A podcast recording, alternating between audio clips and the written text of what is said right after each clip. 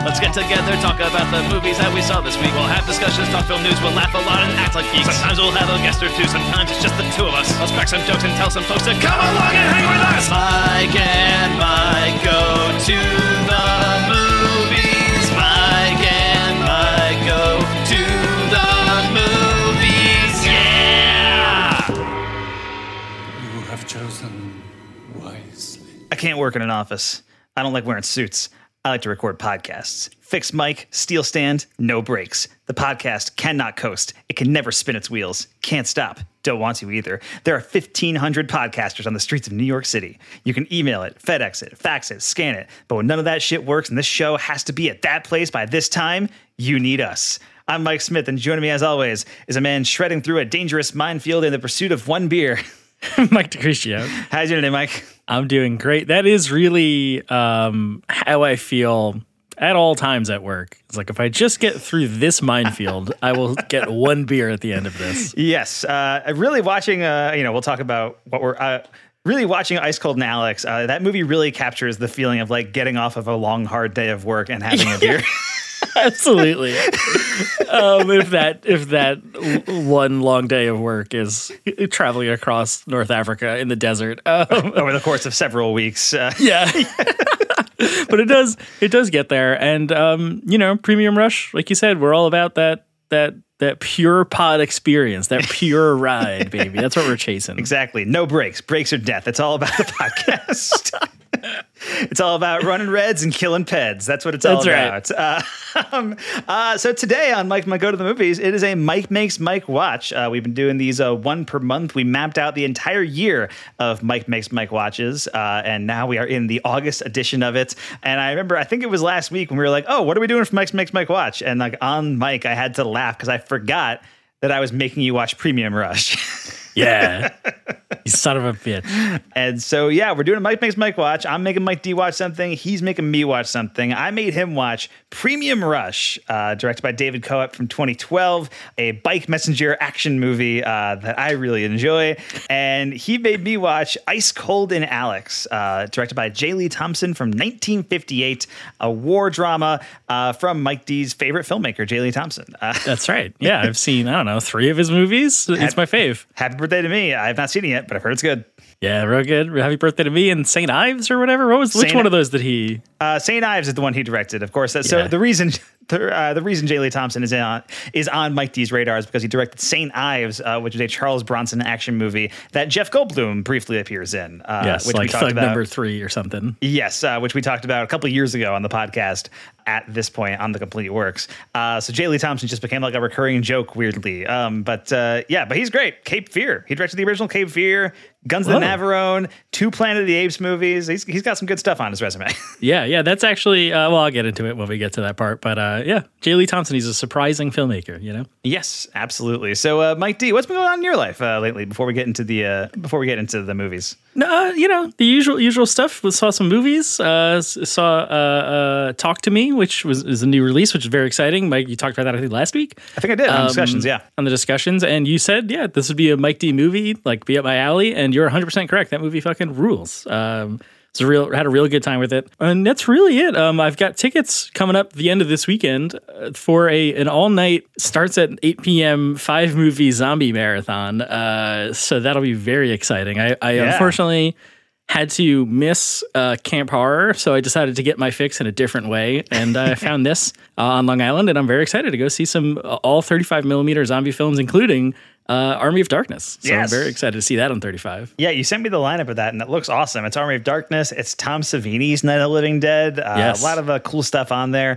Sounds great. I wish I could go to that, uh, but I am in Missoula, and Missoula we have our own horror thing happening uh, this weekend, uh, which is the Camp Horror Film Festival, which we talked about a couple weeks ago on the podcast with Charlie McCorn. But uh, yeah, that's happening at the Roxy Theater, the indie theater near my house, Missoula, Montana, where I also work uh, this Friday and Saturday. So this podcast will be out on Thursday. If you're listening to this podcast, you happen to be in Missoula and you don't have tickets for any of the Camp Horror stuff yet, get on it. It's Get uh, on it. The Tingler in 35. Don't Yeah. miss your chance. which is almost sold out. So uh, yeah, I, it might be sold out by the time this podcast comes out, but we'll have to see what happens. Uh, but yeah, the Tingler in 35 millimeter, very excited for that. There'll be four screenings of the Rocky Horror Picture Show, uh, Unicorn Wars, a shorts block, a lot of cool stuff uh, that'll be happening uh, at Camp Horror this weekend. Uh, so yeah, we both have horror stuff going on this weekend, which is fun. Yeah, that's exciting. I saw the uh, the like I just like snapped up tickets to the to the the zombie thon thing without even realizing that it was like the same day as Camp Horror. Um, Yeah. I was just like, I gotta go. It's a Saturday. I'm in, and I sent it to you, and you were like, Oh, it's Camp Horror Day, and I was like, That's right.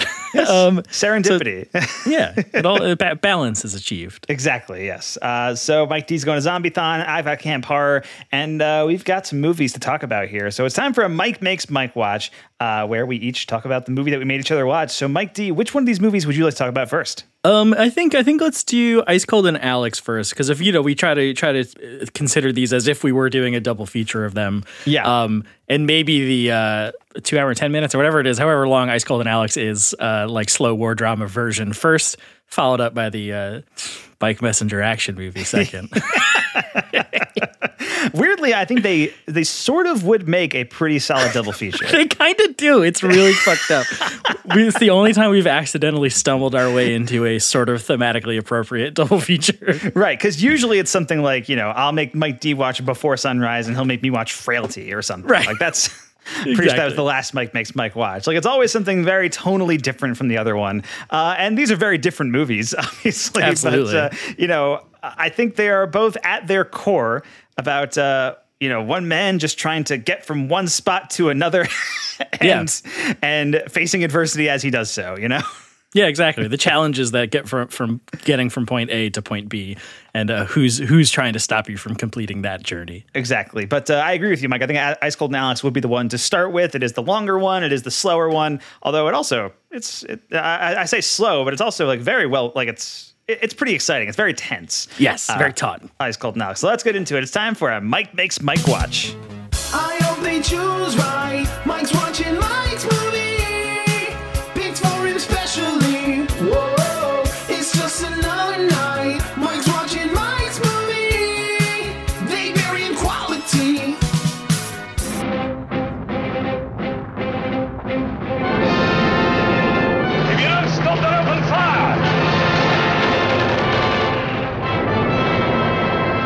want water, petrol, eh? We got money. Now, how much money you want?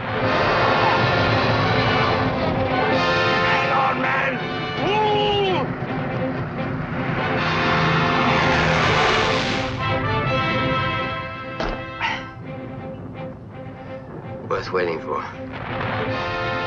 All right, it's time for Mike Makes Mike Watch, and that was from the trailer for Ice Cold in Alex, directed by J. Lee Thompson from 1958.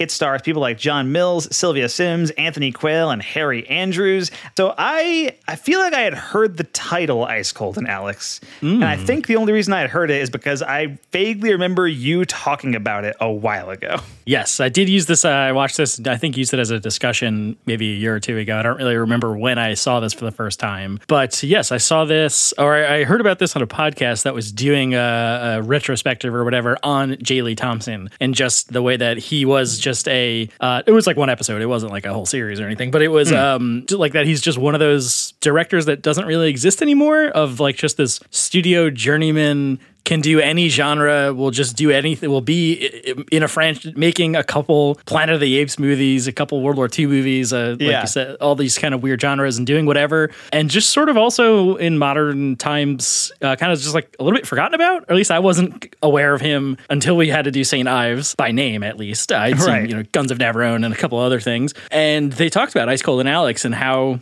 this apparently um, had a huge resurgence in the 80s as a literal Carlsberg commercial. Um, this that last scene uh, of the movie when they finally get their beer was literally taken by Carlsberg and cut out and played on TV, uh, where they pour the beer and he chugs it, and then it was just like the voiceover Carlsberg, worth waiting for, um, which is like the, almost the line of the movie. Um, Yeah. and that that was like Carlsberg TV ad in the 80s, uh, and it like kind of got a resurgence from that. But yeah, so yeah, that was the kind of thing they talked about it. It's you know sort of Wages of Fear. It's sort of Sorcerer, uh, and I think it came out a year or two after Wages of Fear. I forget the exact timeline of it. Yeah, it. Wages of Fear was 57 and this was 58. I, th- I think it was 57. But, but yeah, it's they're both 50s, but Wages of Fear is definitely first. Is first, yeah, for sure. Yeah. Um, and there was a little bit of like, did you rip this off? Kind of uh, questioning about that. But so I checked it out because of that podcast, and I thought it ruled. And it's you know it's never talked about in that conversation with Wages of Fear and Sorcerer. I don't know if it ever quite gets to those levels, but uh, it's you know similar plot, similar thing. Uh, and I sent, s- seemed like something a Mike Smith, you know, Mike Smith would like. So I was like, gotta get him to watch it. So Yeah. what'd you think? Uh, I liked it a lot. Thought it was really good. I had a yeah. great time with uh, Ice Cold in Alex. I did want to uh, kind of go back to you mentioned J. Lee Thompson and kind of being one of those like journeyman sort of directors who like you know uh, that that kind of just effective craftsman who can kind of just do anything. Uh, and I think recently there was actually an article on Slate. Uh, I think Sam Adams wrote it. Uh, uh, like decrying the lack of that kind of director in modern, uh, you know, Hollywood, essentially. Yeah. Um, because at, at this point, Hollywood doesn't really make a lot of these kinds of movies anymore. And so a lot of the time, what you get is either like for your big tent poles are either indie filmmakers who've made one film and are just jumping right to the big thing. Uh, Right. Or you have like an auteur filmmaker coming in to kind of theoretically put their own stamp on it, but more often than not, it just kind of feels relatively anonymous. Uh, and I think Yeah. the, the recent example was really The Meg 2, uh, which was directed by Ben Wheatley. Yeah. and uh, you know, director of films like High Rise and uh, The Killing Floor, Killing Fields, right? Killing The- List. Killing List, Kill List, Or Kill List. Yeah, the Kill, Kill List. I'm think I'm I'm putting two of them together: The Kill List and A Field in England. Uh, Yes. is is what I'm doing, and I'm also mentioning a different other movie called The Killing Fields. Yes, you are. Um, but uh, you know, a dir- director of like some really acclaimed independent films, like definitely somebody who has like a point of view, uh, and that point of view is just like completely. I, I haven't seen the Meg two yet, um, but just Yeah. completely like taken away for like it doesn't feel like a Ben Wheatley movie, and it's like that Ben Wheatley shouldn't be making the Meg two. He should be making Ben Wheatley movies. Right. You know, Like, what's Uh, going and on? that's- And that's like a J. Lee Thompson or somebody equivalent would have been like the perfect guy to do something like the Meg 2. But instead, there are no J. Lee Thompsons anymore. And that's uh, that's that's a little sad. Yeah, yeah, it is definitely interesting to think about that. Like even even like um, you know, Sam Raimi and uh, uh Doctor Strange, like it obviously has its Raimiisms and all that stuff and it's got Yeah. a lot of his his stuff, but it like has to be filtered through the Marvel style, you know, and all that. Right. Yeah. So it's just stuff like that. It just feels like it, we've lost that kind of workman-like quality to some of these filmmakers. Like I, I, I love my auteur filmmakers and a lot of great, like they make a lot of great movies. um, Yeah. But it's weird that like a lot of them are like having to sign on to large, big projects. Like Barry Jenkins is directing the Lion King prequel. You know, like that's that's a thing that's happening. You know, uh, and every once in a while it works. Like Greta Gerwig made Barbie, and it was you know great, and everybody loved it, all that kind of stuff. But for the most part, I think most of those bigger movies should be handed off to people like J. Lee Thompson, uh, director of Ice Cold in Alex, uh, which is just a crackerjack motion picture. Uh, I just I think Crackerjack motion picture is the like correct way to des- describe a movie like this. Uh, yeah, so the movie is about uh, this guy, Captain Anson, who is this uh, commanding officer in this British army. Uh, he's an alcoholic, and he gets sent on this mission to transport these two nurses, like to Alexandria, right? And so they they are traveling, and they encounter this other guy. Like while they're out, and it turns out he may be secretly working for the Germans. He's a spy, and so they're just traveling across the desert and continuing to go, and you know, get like it's like 600 miles, and they have this like rickety truck, and all they can do is just like it keeps breaking down. They have to keep trying to figure out how to fix it. They have to get through all these barriers and barricades. They have to go through landmines, like all this kind of stuff. All these obstacles get in their way.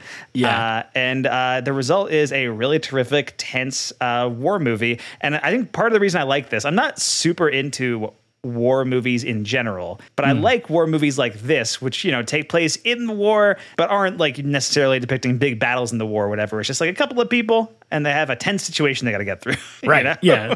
World War II is just the backdrop of this such survival story, really. Yeah, exactly. And so, yeah, it is very much like Wages of Fear. And, you know, Sorcerer came later, which was a remake of Wages of Fear, uh, which, by the way, Sorcerer playing it at the Roxy Theater September 5th in tribute to William Friedkin. Just throwing it Oh. out there. I was hoping to get a 35 millimeter print. Uh, they don't have it, but we, but we are getting it in digital. So uh, come check out Sorcerer in Missoula if you're out.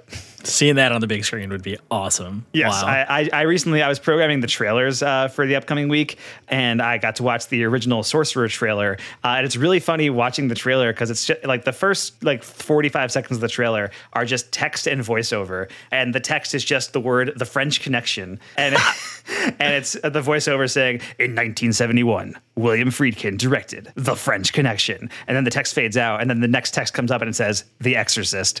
Uh, in 1973, William Friedkin directed The Exorcist, and now he is back. Amazing. With Sorcerer. And I was like, man, this goes hard. This is really cool. That's really funny. yeah. R.I.P. Uh, William only- Friedkin, the greatest. Yes, R.I.P. William Friedkin. And too bad that movie came out on the same day as Star Wars. yeah. It just got buried. imagine if Sorcerer was the one that blew up, though. Like, imagine the world we would be living in if Sorcerer was the movie that got like a Disney franchise. I think we'd just be in the Mad Max world. We'd just all be on big trucks and everything. I think you're right, 100%. But yeah, Ice Cold in Alex, that was terrific. Uh, yeah, I was kind of looking into it. Apparently, it was so it came out in 58, but it didn't come out in the US until a few years later in 61. And the version in the US was actually a much shorter version than the uh, movie that was originally Really? released. Uh, yeah, so the movie itself is two hours and 10 minutes. The version in the US was released under a different title. It was called Desert Attack. And what? All right. and it was 80 minutes long. It was an hour and 20 minutes. Uh, What? So they, they cut nearly an hour of this movie in order to release it in the US. I, I got to imagine it was like as a B movie attached to another thing or something, right? Yeah. Yeah. Basically, I mean, that would take their long, arduous, you know, perilous journey across the desert to Alexandria to just like a quick trip. Yeah. it's 80 minutes? Like, what? Yeah, I feel like that would cut out everything that wasn't like, you know, a minefield Yeah. Or, or, you know, pushing the truck up the hill or whatever. Just like anything that was just just driving, no, cut it. Get rid of Get it. Get it out. According to critics at the time, uh, the 80 minute version is nonsensical. It does not make sense at all. That's amazing. but yeah, I really, uh, really enjoyed Ice Cold in Alex. I like the camaraderie between everybody that uh, is, you know, involved in this trip. It's like a trip of, I think, at most five people, right? It's like the two nurses and then the two guys and the one guy they pick up. Yeah. Uh, and then the South African guy. Yes, and then the one nurse dies on the on the way over there as well, because she's like sick from the beginning, right? She's like, sick yeah, she's had early like on. a like because they're nurses, they're in an ambulance, right? They're sort of like the medical corps or whatever. These people, um, and yeah, they get in an air. There's an air raid, and this one nurse has never been in a bombing before, and she has like a mental breakdown.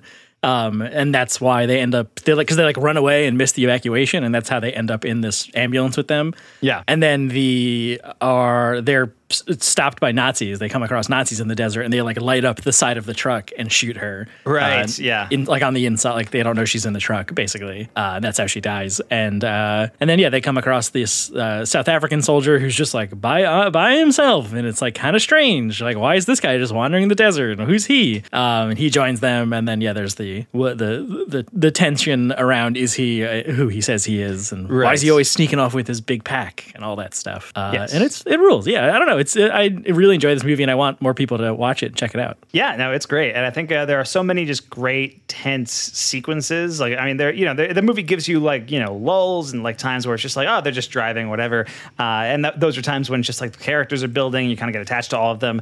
But uh, that sequence. Uh, there's a few sequences, but the sequence that really got me, that like really got me into the movie, uh, is the minefield sequence, which happens pretty early on. Yeah. uh, and I think it made me realize like one of my greatest fears might be stepping on a landmine. Absolutely. I, I've never been in a situation where that might happen, and I don't anticipate being in one in the future. But I think that might be one of my greatest fears. Like I, I remember that like scene in Da 5 Bloods, Yeah. and how tense that was. And then watching it again here, uh, another sequence where they're driving the truck and they know they're in a minefield and they're going incredibly slowly, and they have uh, two of them are out like slowly going, like kind of On foot, scoping yeah. out the area, and then at one point one of them steps on something, and they think it's a landmine, and it looks like a landmine, and then they finally like, get it like dusted off, and it's just like a, like an old can of beans, like with no Yes. beans inside. Yeah, and just the great that like the tension of that scene and all the like close-ups of the wheels and the tracks following the footprints. And and there is the one shot where um you see a mine is just like an inch off the track. And it's like if the truck just veers a tiny little bit and it like brushes up against the side of the Yeah. tire and it's just like ah and it just goes on for so long and like so much tension. And then yeah and then that scene ends with them. Well so yeah he steps on the can of beans right? And there's like a big joke and it's the whole thing because the up until then the South African guy uh, Vanderpool or whatever his name is, um, has been all like mach- machismo, and he's like, "We're gonna we're gonna make it across this before nightfall, right?" Like he just is gonna walk at a normal pace and all this stuff. Yeah. Um, and then he steps on this can of beans, and he's like absolutely terrified. And then that scene really ends with the Nazis bombing the minefield to clear it for their tanks as the ambulance has like barely made it out. Uh, and Yes. It's just like so much more tension, and now you know the tanks are right behind them, and and uh, it's, it's just cool. Yeah, absolutely. And then like I think the next like big set piece after that is like, hey, they have to cross this barricade that the Germans like the Germans have found their uh, thing, and they have to like kind of bluff their way through to try to try to get Yeah. through. And I think that's when they kind of first uh, start realizing Vanderpool may not be who he says he is, right? Because he is the one who kind of gets them through. Yeah, he talks them through. That's when the nurse dies, um, and then or is shot at, at, at least, and then yeah, eventually it happens a second. They come across a second group of Nazis, and he talks them through us again. Yeah. uh, and they're like, you know, I think he says once is a miracle, twice is impossible, or something is the line when they're talking later about in the it. movie. Yeah. Yeah, later on, um, and that's when they they start to realize that Vanderpool might not be who he is, who he says he is, at least. Yeah, and I think the nurse the nurse dying also is is a very tense sequence because it's, like she dies, it's sad, um, but then they still have to get through the Germans, and I think if the Germans know that the nurse died because that they shot her, they will kill everyone. I believe is the idea, right? Yeah, they sort of use her being wounded, I think, as an excuse. Like, let us through and get to a hospital. Um, Yeah. and like we'll turn us turn ourselves in as soon as we get there, kind of thing. Uh, so if she's dead, they have no reason to stop to let them through. Yeah, and they have like a German officer sitting with them, uh, but he doesn't speak English, so they can kind Yeah. of talk talk around him. Yeah, they're talking about it with him sitting there. Um, and yeah, it's it's it's just I love to um the what's the the main Anson I think is the captain's name, right? Um, or the officer's name at least, who is an alcoholic due to being captured and and like he they reveal that like he escaped and he wandered through the desert for days on end and he's so traumatized that he's been trying to like drink himself to death. Yep. Um, and Vanderpool keeps giving him gin and he's like, well, how about this, bud? You need a drink, you know, and like keeps getting him drunk. And eventually, I think it's after the they get away from that first group of Nazis, he like swears, I won't have another drink till we get to, to Alexandria. And that's becomes the like the ice cold in Alex, the ice cold beer in Alexandria that they want. Like that's the motivation to get there. Like just that's that's that's what's keeping him alive. Essentially, is the thought of that one uh, beer that he he's had before. He's been to Alex before, and he knows the bar. And when you get when he finally gets to the bar, like the bartender knows him. Yeah. which is a great Pretty detail. Uh, yeah, and so he has uh, that that scene at the end where they finally get the beers, and he gets you know the ice cold lager, and he just drinks it all in one gulp. Like basically, he just like chugs the Yeah. entire thing uh, and gets another round. It's fantastic. It really it really captures that uh, that that feeling, you know. Yeah, and just the way this movie like so realistically depicts fatigue and like wear and tear on a person. I don't know, like in, in a lot of movies, you like in situations like this, somebody they kind of just have like five o'clock shadow the whole time. And Yeah. this like they are freshly shaven at the beginning, and by the end of it, they all have like the men have like gross scraggly beards. They're covered in mud and sweat, and their shirts are like they took them off. They'd keep their shape. like they're so disgusting. Um, and yeah, they all they're all sitting there at the bar watching the bartender pour this beer with this perfect amount of foam at the top. Uh, Yeah. and they're just like it's like turned into cartoon wolves almost. You know, their uh, their tongues roll out. Um, and then he chugs that beer, and I think he says like worth wait that was worth waiting for or something, which is what became the the commercial. That's wild. And- That's great. which is hilarious. Yeah, and I think I saw there was uh, the woman that survives. I forget the, her name. The actress said that like she they made she made more money on the advertising than they ever made on the movie. Wow. Uh, which is hilarious. um, and and then so it doesn't just end there, right? Of course, then the, the military police show up and are to arrest uh, Vanderpool uh, because they've reported him as a German spy, Yeah. or as a German rather. And Anson, they they kind of make the decision that he he like literally saves their lives like three or four times throughout the movie.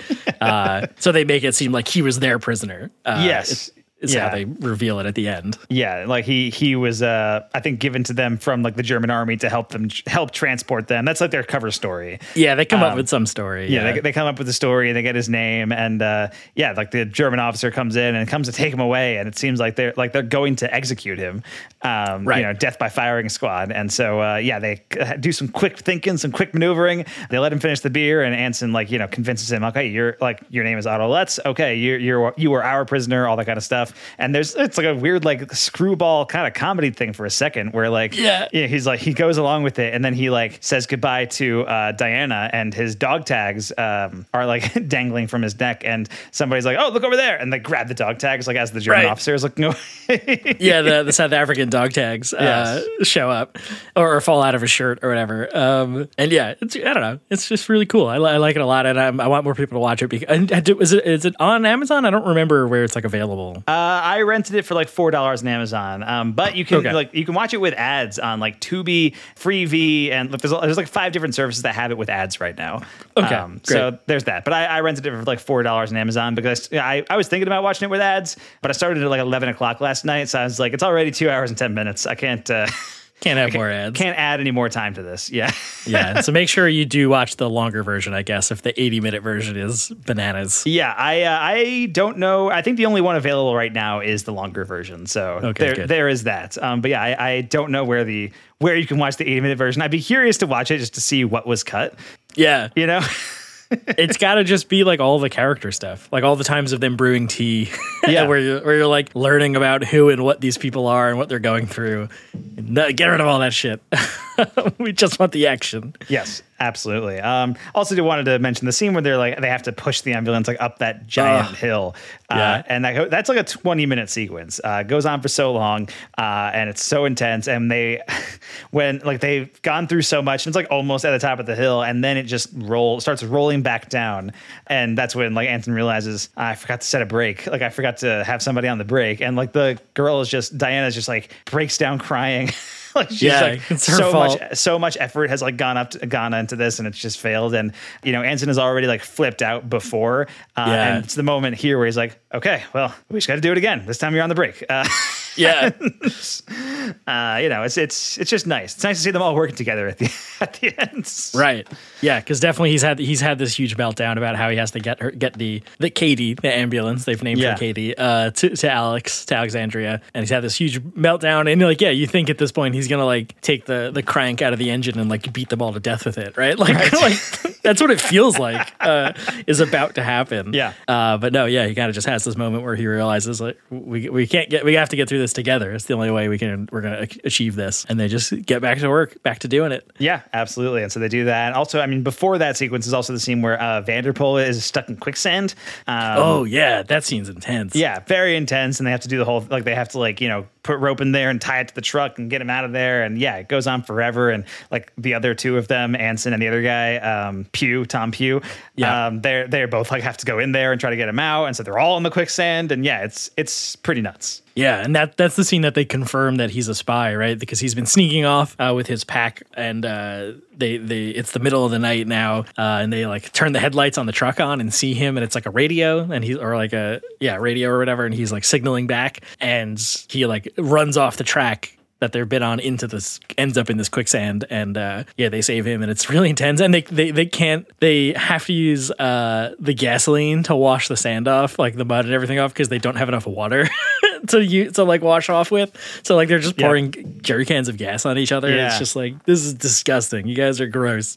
Uh which yeah hey you know survival situation and everything. But um yeah that's that's just one of the things that adds to like the grit and the, the like you can feel this movie. They're always covered in flies. They're always like sopping wet. Uh and you're just like watching it like that that that was part of why i was like okay i need to make mike watch this at some point and i feel like it's gotta be august just like the hottest time the, like just you know the wor- most uncomfortable and humid and gross time Right. is when we gotta watch this trek across the desert movie Yeah, absolutely. Uh, also, want to give a special shout out to Sylvia Syms, who plays Diana, because I thought she was great. I, I just, Yeah. I, really liked her in this movie. I'm not really familiar with her otherwise. I guess apparently she died earlier this year, like in January. wow. uh, she passed away, which is crazy because it, it just feels this feels like such an old movie, and it, I mean it's from 1958, uh, Right. so it is. But uh, yeah, Sylvia Syms I thought was terrific. It- like she's just really cool, and like she's the only fe- uh, like major female character in the movie besides the other nurse who dies. Yeah. Um, so you know she gets she's there throughout the whole thing, and uh, she gets a great uh, kind of relationship with Anson. I think their chemistry is very good.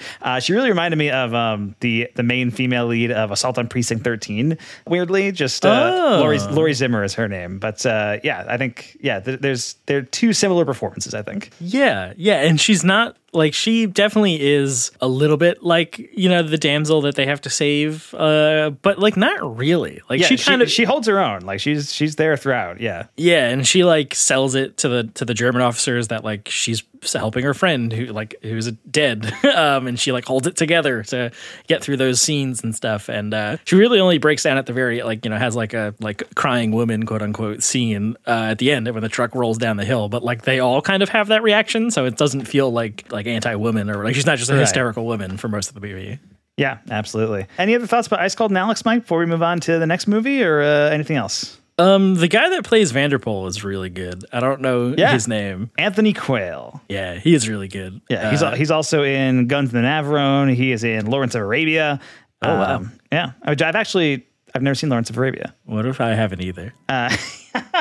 You know, I, I I actually own it on Blu-ray now because I just I happened to like get a free copy of it on Blu-ray at one point. Um, but I've been saving myself to watch it because I want to watch it in a theater. Me too, but like there was just that 4K whatever anniversary I think last year or something recently that came Okay. out. Um, that and I didn't go to it, and I was kind of like, well, now I'm just lying to myself. but I've been saying I want to see it for the first time on a big screen. Yeah, uh, I I do want to see it for the first time on a big screen, uh, and I had the chance a few years back. Uh, the 4K thing didn't happen near me; it didn't play anywhere near me, as far as I know. But I had the chance a few years back in like 2017, 2018. Uh, it played at the Alamo Drafthouse in Yonkers. And I was gonna go. It was a Sunday night, uh, so it was like, okay, I got to drive an hour to Yonkers for this eight o'clock show of Lawrence of Arabia. It'll get out at midnight because it's like a four-hour movie. Uh, I'll get home at 1 a.m. I, I was almost on the cusp of doing it, but it was my brother's birthday, and so I had to go hang out with my brother. That son of a bitch. He could have been born on a different day. I know, right? So uh, yeah, I, I- so as a result, I have still not seen Lawrence of Arabia, but I should fix that at some point. I'm trying to make my my 30th year on this planet, the year I cross off a lot of masterpieces. Uh, Got it. so Okay. I watched Eyes Wide Shut recently, really good. Throwing that out there. Um, we will be crossing a masterpiece off soon in a couple weeks now, thanks to a uh, donation on the Kofi. So that's very exciting. Uh, yes, uh, Star Trek II: The Wrath of Khan going to be coming up in a few weeks. Thanks to David for donating for that one. After he heard that uh, I had not seen the original, have you? You haven't seen it? Either, I haven't right? seen it either. Yeah. Okay, yeah. After hearing that, uh, we were talking about Star Trek Discovery on the Michelle Yeoh podcast. I think. I think so. Yeah. I think that's probably where it came up, and yeah, I think it just came out that uh, we have not watched any of the old Star Trek movies. Um, so the episode itself will be about Star Trek Two. I might make an effort to watch at least the first one also, and maybe a couple more after that. We'll see what happens. So we'll see how how deep into the Star Trek you get. yeah, exactly. But you know what, Mike? Speaking of crossing off masterpieces, you crossed one off this week. Uh, yes, I did. You're right. Uh, and so let's get into it. Let's talk about uh, 2012's Premium Rush.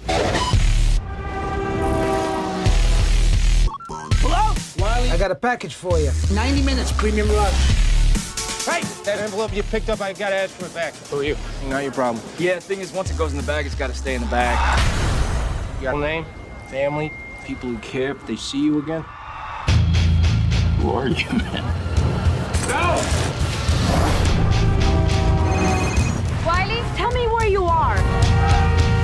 Wiley? What did you do to me, man? What the hell am I carrying? You got involved with some people with real problems. It's life and death. You have no idea what's coming for you.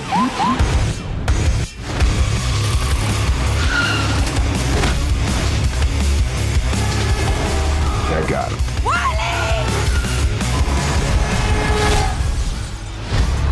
I almost got my ass killed three times in the last 20 minutes.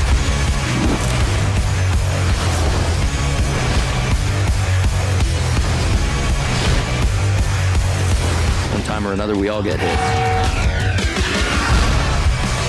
Sometimes we gotta hit back.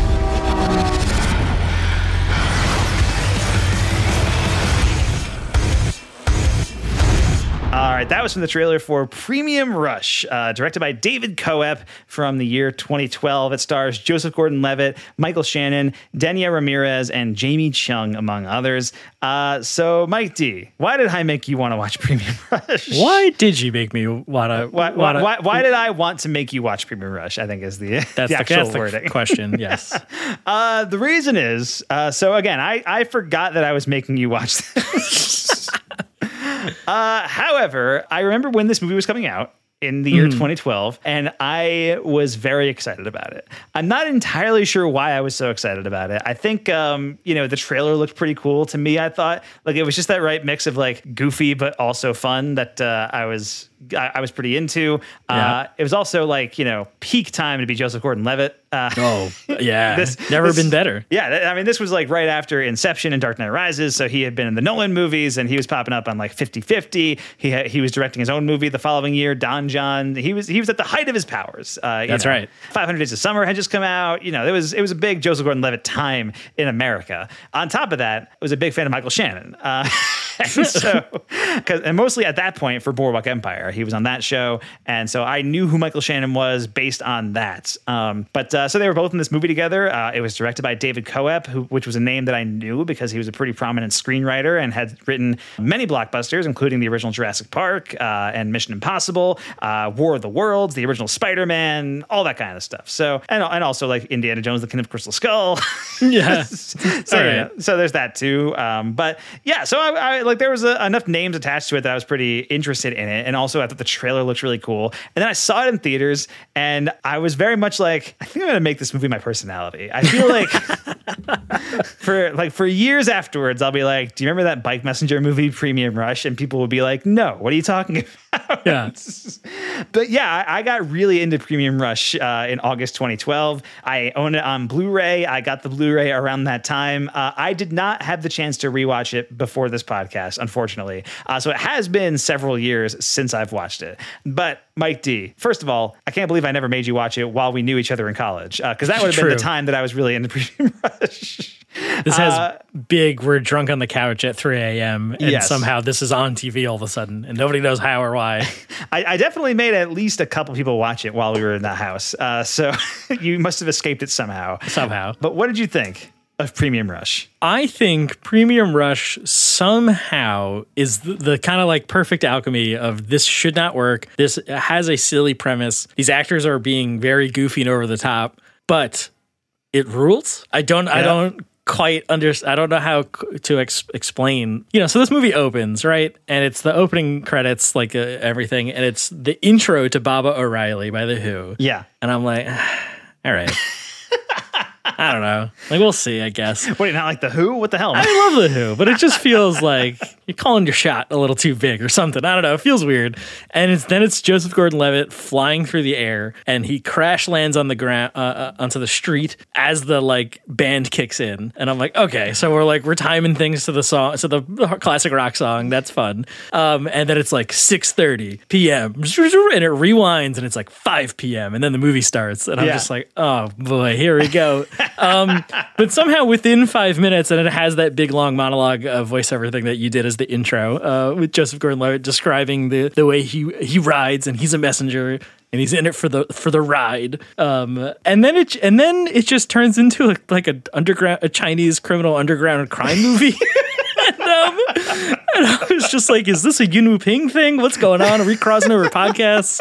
What's happening with the Yopod? And then, yeah, I was kind of just, I was watching it with a few friends on Discord, and like about 45 minutes into it, one of them is just like, is this movie really good? And we were kind of like, yeah, I think so. Like, I'm glad somebody else said it because we're all thinking it. Um, and yeah, we just had a total blast, and I don't, I don't really know why or how it works, but it does, and it really shouldn't. Like the fact that Manny uses like a gear shifter and brakes, I shouldn't be like pshaw.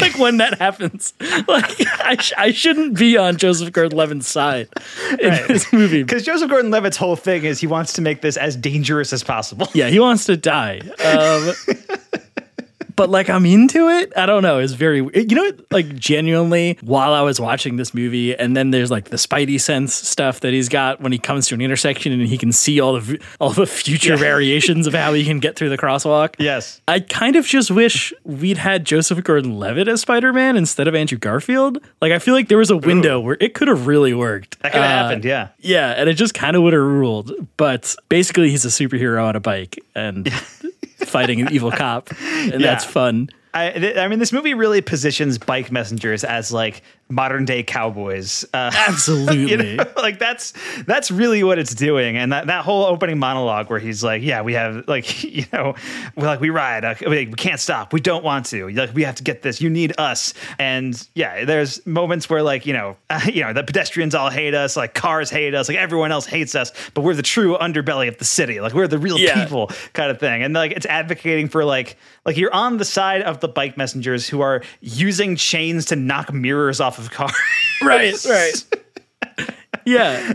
Um it's just silly. It's just it takes itself so seriously but like in the right the right tone, the right ver- the right amount of serious that it doesn't go into like like laughing at how how stupid it is. I don't know. I don't I don't know how to describe it. Like it it takes the whole premise of bike messengers and how they all suck and makes it like kind of funny because Joseph Gordon-Levitt believes it's they don't suck. I don't know. I don't- Yeah. it's it's like you know in in John Wick 2 when it's like oh all of New York is assassins. Um it's like that but bike messengers. yes, yeah, very much. Also wanted to mention that, of course, uh, Joseph Gordon-Levitt's character's name is Wiley, as Yes. in Wiley Coyote. yes. Uh, and uh, Michael Shannon is very much the. Uh, I guess no, I guess, I guess it should be the other way around, right? Because Joseph Gordon-Levitt's the guy that Michael Shannon's chasing. So Joseph Gordon-Levitt should be named like Roadrunner.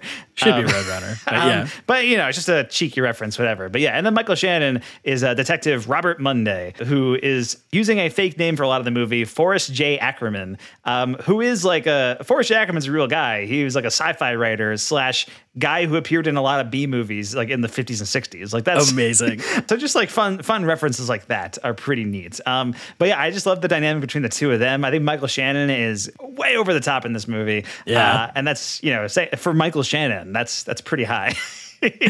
Yeah, yeah. There's this scene, um, right? His whole shtick is that he's a cop that has a gambling problem at the, you know, the China, the uh, like illegal Chinese casinos or whatever. Yeah. and he's in with the loan sharks and the whole thing, and uh, he like agrees to get beat up for not paying. Right? He's like, you can hit, like, you know, just nothing permanent. Yeah. Um, and they knock his tooth out, and he has this reaction where he's like, "I said nothing permanent," and he like pulls his gun out, he's like pistol whipping dude, and it's just like the most insane, over the top shit. Um, he's got one of the funniest lines in in this movie where it's later on, you know, Joseph Gordon-Levitt has realized he's a cop. He's at the police station. He's hiding in the bathroom stall from Yeah. from a hit from Michael Shannon and all this stuff. And him and his but cop people are are going out to interview a witness or whatever. And uh, he realizes that Wiley is in this in the station. Uh, and he says, "Oh, hold on, um, I forgot my bullets." And he turns around goes inside.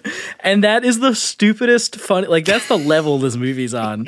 that that's his excuse for why he has to go back into the police station. I mean, and the cops are like, "Who forgets their bullets?" Like Yes. what? Yeah. but it's so funny. Yes, there's one scene that uh, has always like has been permanently etched in my brain, and it's when um, I believe the police have like confiscated Wiley's bike. Like they, Yes. like it's in like a bike impound lot or something.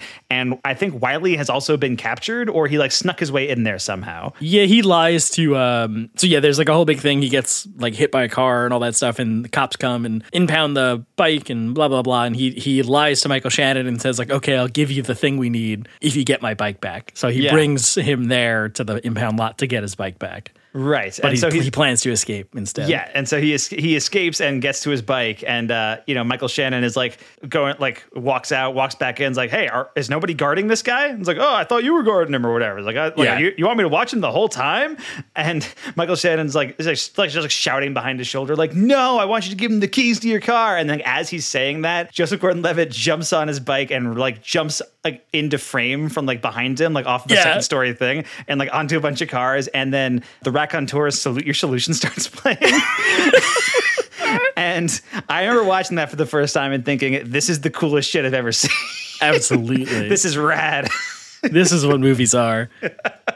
Um, Uh, and then it triggers a whole like chase sequence where he's like just riding on top of cars, like on the, on his bike, and his girlfriend's like trying to get like get him out of there. And then there's one moment where Michael Shannon. I just rewatched this scene before we did the podcast. Um, there's one moment where Michael Shannon like shouts at this like security guards, like, "Hey, close the door! He's getting away!" And the security guard's like, "Oh!" And he just starts walking as slowly as possible. Yeah, yes, it's like a cartoon. He's like, you don't have to raise your voice about it. And he Yeah. just starts like shuffling over to the button. It's so funny. yeah, I don't know. This movie's bananas, and it it sh- it shouldn't work in in like its structure because it does this. It keeps doing this thing where like Rashomon, right? Where it's like you keep seeing the different version of events. Uh, Yeah. where it's like you know it'll it'll show you one thing, and then it'll be like Michael Shannon now he'll be the protagonist, and it'll like rewind again and show you it from like what he was doing up to the point where you saw Joseph Gordon-Levitt enter the Right. scene, and then it'll rewind and show you what his friend was doing, uh, Nima was doing up until uh, Michael Shannon got in this, and it just keeps replaying the same moments over and over again. Um, you're like, this is a bike messenger movie. We don't need to be doing like a uh, Christopher Nolan like non-linear timeline thing, Right. Um, but it but it rules. It absolutely yeah. works. Yeah, and the movie is 92 minutes, and it sort of takes place in real time. Like, if you- Almost, like- basically, yeah, like basically, like it's padded out with these flashbacks, but otherwise, it's like it does take place. Like you know, the movie is taking place over the course of like an hour and a half. Like I think the movie starts with that scene where Joseph Gordon-Levitt's you know flying through the air, and it shows you six o'clock, and then it winds back 90 minutes.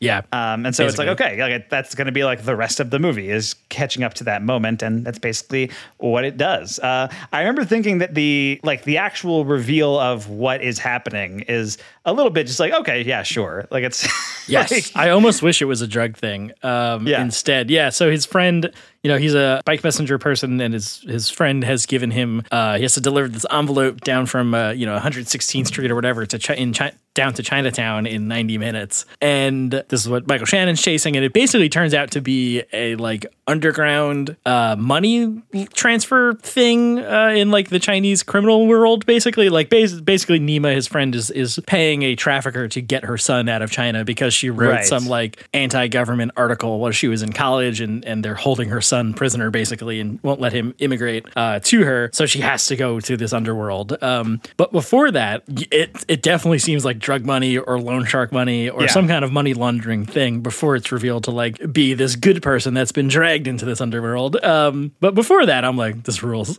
like, like yeah, okay, it has to be something good, air quotes, so that we can feel good about delivering this package. right. But yeah, when you think it's like money for an assassination or whatever, like there's all these crazy potential things that it could be before Yeah. it's revealed. Yeah, I think I think that is it kind of like um I don't know, it's like a little too like it hits too close to real life, I guess. Um like, Yeah. for what this movie is like a very crazy weird action movie. yeah, and then like it's also it also f- cuts to the docks in China where it's like them online trying to get Yeah, like, like, it, it, like it's dependent on like that ticket going to that person, so that they captain will let them on the ship across the world, kind of thing, right? Basically, yeah, yeah, uh, and they're like, "No, get stand stand aside," and like let the line keep going. Um, and then yeah, as, as he delivers the the envelope right at seven p.m. right on time, um, Because he's the, best. person- he's the he's best, the best. bike messenger there is. No gears, no use- brakes. He doesn't use brakes. Yeah. uh, she picks Yeah. up the phone and calls somebody, and then it cuts to the dock and them them in China being like, "Okay, you can get on board now." Um, so it's like, yeah, it becomes a little too real, a little too, I don't know, sweet, a little too like you have to save the world kind of thing for this for this family. Um, when before this, it was Michael Shannon chasing you around Manhattan and trying to run you over, and the, also the bike cop that he keeps running into by accident. Yes, Very Which that- funny. that- yeah, that moment uh, when he breaks out of the bike impound, uh, impound lot or whatever, and it's like that same bike cop is right outside, and he steals that cop's bike. Yeah. uh, and the and the guy like turns around like, "What? Nope, I'm going home. Yeah, he like, done." takes his helmet off and walks away. yeah, It's like I quit, uh, which is very fun. And yeah, it's been pretty silly and, and all that stuff. Uh, and they're chasing, racing each other through Central Park uh, with with Manny because he doesn't know what's in the envelope and that it like it's real and it's serious, man. And he's like, I'm getting there first, bro. You know, it's just like this whole goofy thing. Um, to then have it also be like about good human trafficking. I don't know, strange, strange, weird. a little a little on the weird side. Yes, absolutely.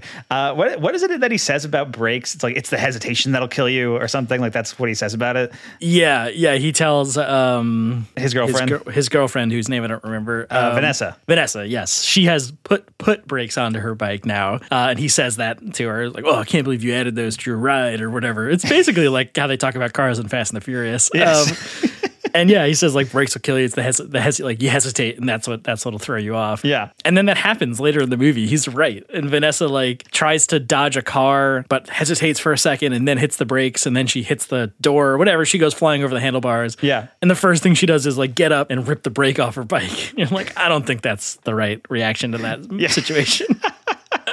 I mean, it is fun. like when the movie opens and he has that like you know opening monologue voiceover. Uh, like one of the first things he says is like, "Yeah, people die every day here on these streets with these bike Yeah. messengers. It's a it's a deadly job." It's a deadly job. It's like, what? But why do we do it for eighty dollars a day? Who's to say? It's like maybe you shouldn't do it. I don't.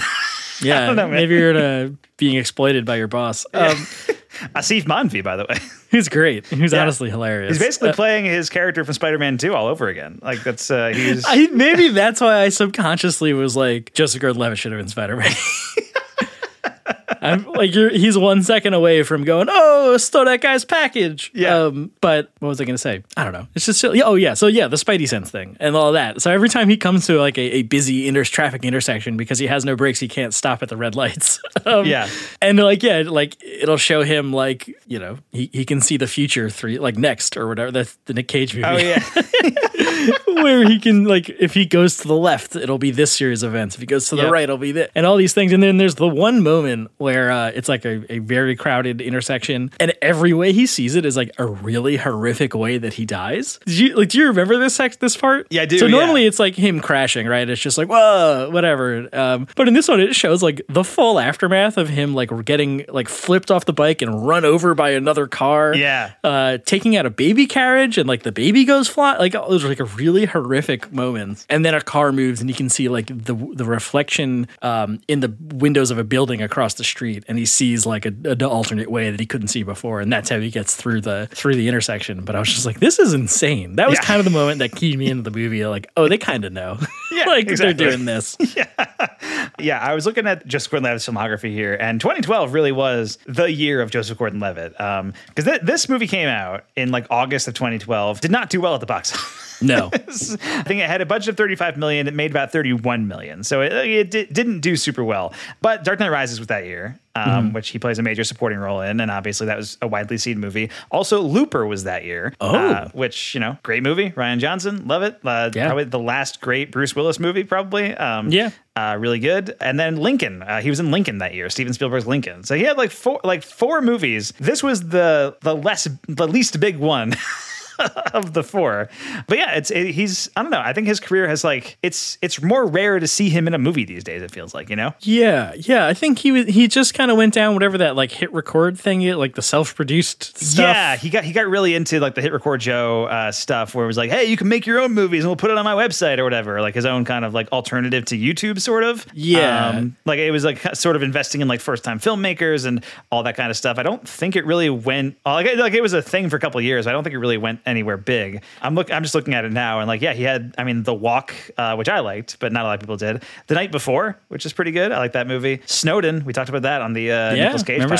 Snowden? But then it's genuinely like a couple of years. It's just like, okay, he had a cameo in Last Jedi. He had a cameo in Knives Out. it's Just the Rian Johnson stuff. just yeah. cameos in the Rian Johnson stuff. And then finally, like 2020, he pops up in Trial of Chicago 7. Hmm. Um, And then Project Power, which was a Jamie Foxx movie on Netflix, I believe. That Um, sounds right. Yeah. But yeah, Trial of Chicago 7 was big. And, uh, you know, oh, he, oh, I forgot about this. He was the voice of Jiminy Cricket in Robert Zemeckis' Pinocchio, one of the worst things I've ever seen. And also, his performance is bad in it. It's- oh no. if, if, if you haven't seen Robert Zemeckis' Pinocchio, Correct. I have you not. you have not seen his Jiminy Cricket either, I assume. No. It's a nightmare. It's awful. It's- like on a like on a on a like a psychic metaphysical level nightmare or like, like, tru- it's like truly, really? I, like I like shuddered when I when he first appeared on screen. Like it, was. it's like an Eldritch horror version of. like you thought you see it, you go insane because your brain can't process it. Exactly. Yes. I, uh, yeah. It's it's rough. It's bad. That that whole it, it's ill advised all around. Um, Okay. Looks like he's in a new Beverly Hills Cop movie. Cool. I mean, that's- I mean, I love the fact that he's the gong in uh, Oh, in Glass, Glass Onion, Onion, right? Yeah, the Uh, voice. Yes, but but I like Joseph Gordon-Levitt a lot. I would like to see him in more stuff. Um, yeah, I think that that was that like he really had a, the like a, he was really big for a few years there uh, after like 500 Days of Summer and Yeah. then with Inception and all that kind of stuff. And uh, yeah, just uh, it would be nice to see him again. Yeah, that guy, the, the little kid from Third Rock from the Sun, doing right. You know, Yeah, Ten Things I Hate About You. Also, that's right. yeah. Wow, And and Halloween H2O 20 years later. who could forget? Yes. Anyway, other. Do you have any other scenes that uh, stood out to you in Premium Rush, Mike? Anything that you want to talk about? Yeah, I mean, the just in general, the like Nima t- timeline. I don't know what else to call it. Um, when uh, she we get the flashback of her, and you know she's the one that handed the envelope to Wiley. Uh, so then we see like what the envelope is, and that it's this like weird, you know, underground money lending thing in the Chinese community. Um, Yeah. and I was really just like flashing back to all the Michelle Yeoh movies and stuff that we watched. It was like, this is cool. It's about you know an underground gambling, like a casino and all this stuff. Yeah. And the, one of the guys in the casino that's sort of like the I don't know, henchman or whatever you want to call him, the main thug dude that's talking to Michael Shannon in those scenes. Uh, Are you talking about the Sudoku man? not the Sudoku man. No, he's at the Okay. casinos. That's like telling him, telling uh, Michael Shannon like how much he owes and all this stuff. Okay. He's he plays like that same exact character in Warrior, that movie, t- that TV show I talked about on in uh, on HBO. Oh, really? But like in 1870s San Francisco, like underground Chinese casinos, and he's like the same guy. And I was like, wait a second, hold on. And I went and looked it up, and it's like it, it's him. It's the same actor, which is very funny. Nice. That's awesome. Yeah, it's cool. Um, so yeah, I don't know, just that that whole turn when the movie takes that turn and introduces that subplot, I was just like, whoa, this is crazy. I thought this was just going to be kind of like a conspiracy, you know, dirty cop thing, uh, and then to have it be about like the Chinese underground mafia stuff was cool. Uh, yeah, absolutely. It's uh, it's. I'm glad that you enjoyed it, Mike, because uh, it's. I feel like it's one of those things where you either think this is really stupid or you think this is really rad, and it's like it's it's a very fine line. Yeah. between the two. yeah, somehow, yeah, I was absolutely in just like on its face, like this is dumb. I can't believe this movie exists. Um, Hmm. But then now having watched it, I was like, I'm, I'm happy this movie exists. I don't, Yeah. I don't know. and I and I never see people talk about it except for actually this past week. Um, Yeah. just recently, uh, critic Eric D. Snyder, um, who I used to write for on Crooked Marquee, he uh, was tweeted like, "Hey, yeah, you know, Premium Rush. I was watching it the other day. It's pretty good." And I was like, "I've never seen anyone talk about this in the last ten years, and I'm making Mike D watch it this. Right now, yeah, very strange. So, so Premium Rush comeback. Who's to say? Cri- yeah, Could be happening. Critical reappraisal. Can't wait. And did Yeah. you see all the uh, the lawsuit stuff? I, I read about that on the Wikipedia. Have you, are you familiar with all that? Oh, uh, maybe They were Oh. um, sued by an author who wrote this book in the 90s called The Ultimate Rush, which is about a Okay. rollerblading messenger service. Um, and and um, he's a hacker, and I forget exactly. The, the lawsuit was dismissed on there not being enough similarities, like substantial similarities um, with the plot and everything. But you know, he delivers something to the wrong person and the government and blah blah blah. Same same type of deal, which is hilarious though. The, the Ultimate Rush, the rollerblading messenger action book guy sued them for this movie. That's awesome. I did not know about that. I do know that there is a similar movie uh, that I think is from the '90s in which Kevin Bacon plays a uh, bike messenger. Whoa. I I haven't seen that movie. I don't. I don't really know anything about it. I Don't know if it's good or not. But I do know that uh, when Premium Rush was coming out, like it was compared a lot to that movie, and I forget what it's called. Uh, They should have so- taken a uh, River Wild approach and be like, "Oh, it's a standalone sequel set in the same universe." Absolutely, yes. Oh, also wanted to quickly mention that uh, you know this movie is directed by David Koepp, and the I think the reason we have talked about this movie briefly before is that um, David Koepp was also the director of Mortdecai, uh, which we watched for the Jeff Goldblum podcast. oh my god! Uh, like that was the movie he made after Premium Rush. Uh, it was Premium Rush and then Mortdecai. I, he I, Uh, he can't have directed anything since then, right? Like he has to be in director jail. Like he has to be in director jail.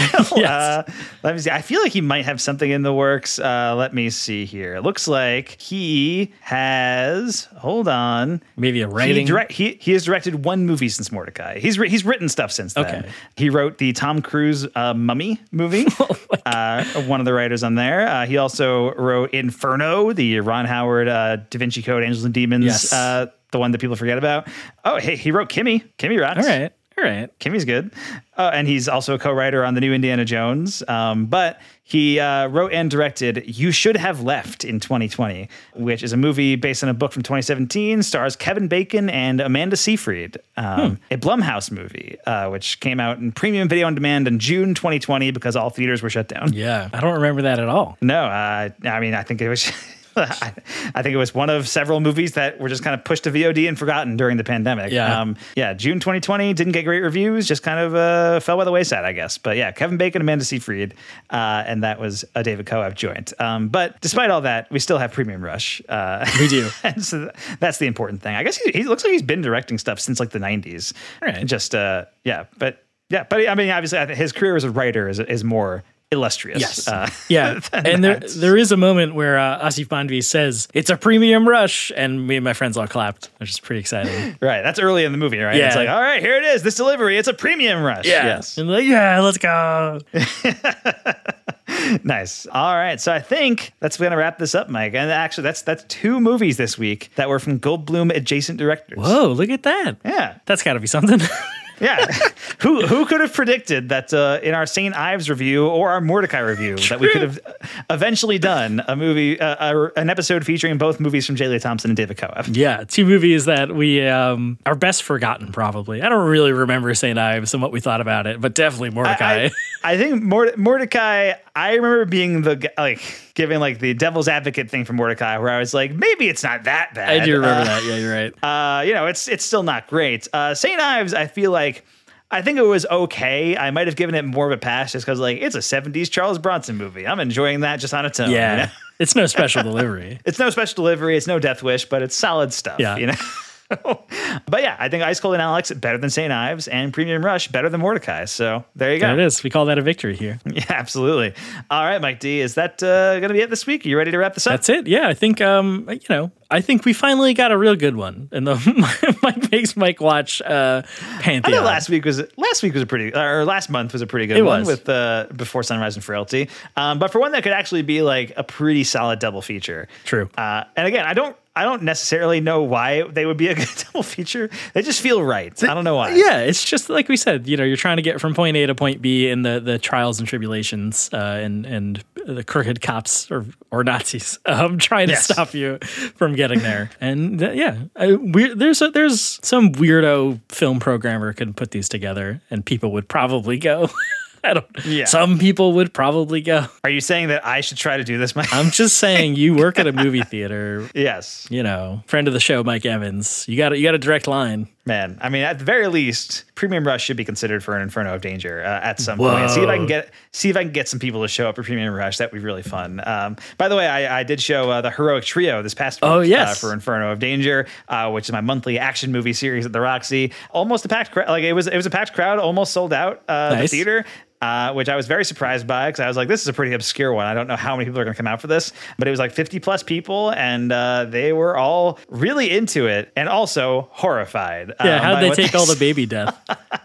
Uh, so I didn't. I I should have warned them about that. Oh my god, it's your one but I job. did, but I did not. I mean, I did my intro. I gave a giveaway and stuff, and yeah, I should have said something like, "By the way, a lot of babies die in this movie." At one point, Maggie Cheung looks at these slightly older babies and is like, "Well, they're corrupted. No point in letting them live," and throws dynamite into the.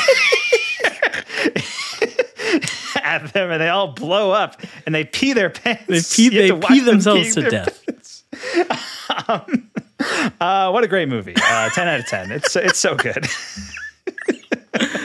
uh, truly bananas. Um, I remember showing my friends, wanting to show my friends. Uh, I forget what exactly, what what scene in that movie. Um, and I was like, you know, kind of clicking on the progress bar, and I landed on that scene, like that moment when it's just like all these babies, pee, children peeing themselves to Peeing death. themselves. Yeah. And they were like, "What the fuck are you showing? Like, what is?" I was like, "I swear, no, it's, it just popped Yeah. up. I don't know." I was like hearing the sound of 50 people in a theater reacting to the scene where the nail goes in the baby's head. oh my god, I forgot about that. Uh, I'll never forget that sound. Uh, incredible. Oh, we watched the heroic trio. Go to the Roxy if you can.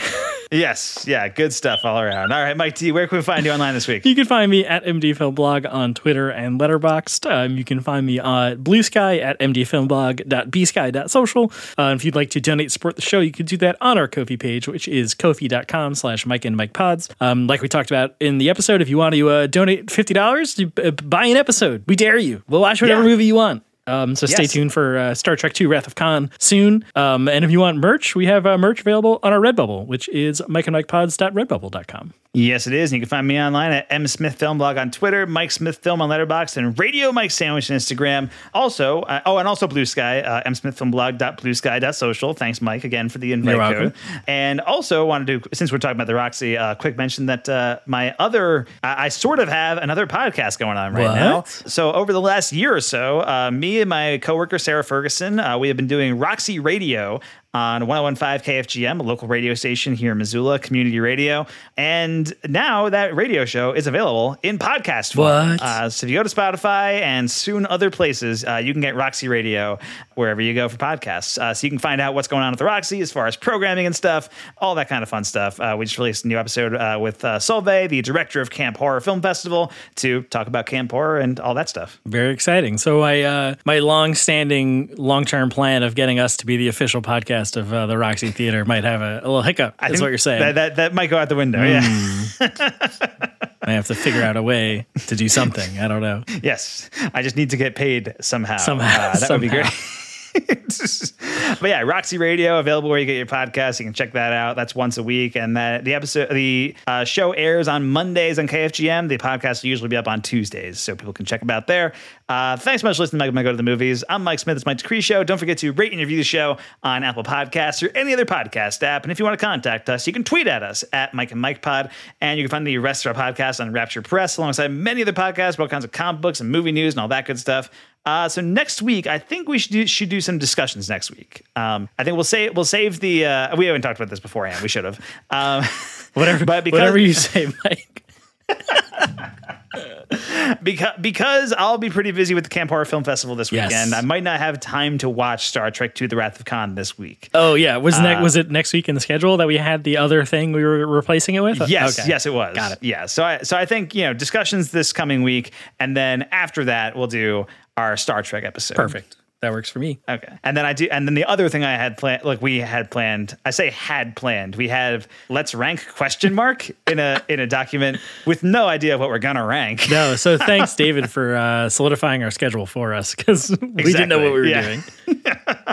So I, I I did push a let's rank into sometime in like mid September. So maybe we can figure out what we should rank at some point, and then we'll and then we'll make an episode out of Buy a Let's Rank episode. I dare you. Hey, yeah. If people want to spend fifty bucks uh, at the Ko-fi page and tell us to rank something, we'll rank it for sure. Yeah, we'll do it. It'll be fun. Well, yeah. Can't wait for discussions. I want to hear all about uh, uh, Camp Horror, Mike. Oh yes, I'll have plenty of thoughts about the Tingler uh, next week on the podcast, and I want to hear about the Zombie Fest. That's going to Oh, be a fun time. In the meantime, the Complete Works just did an episode on Master Z, Ip Man Legacy, that is out right now, and next week it's Last Christmas. Uh, J- Michelle Yeoh as a supporting character in the Emilia Clarke Henry Golding rom com and directed by Paul Feig. Looking forward to talking about that one. Yeah, yeah, it should be an interesting discussion. Yes, I think so too. And that is the end of this week's episode of Mike Mike Go to the Movies. We will see you on the other side.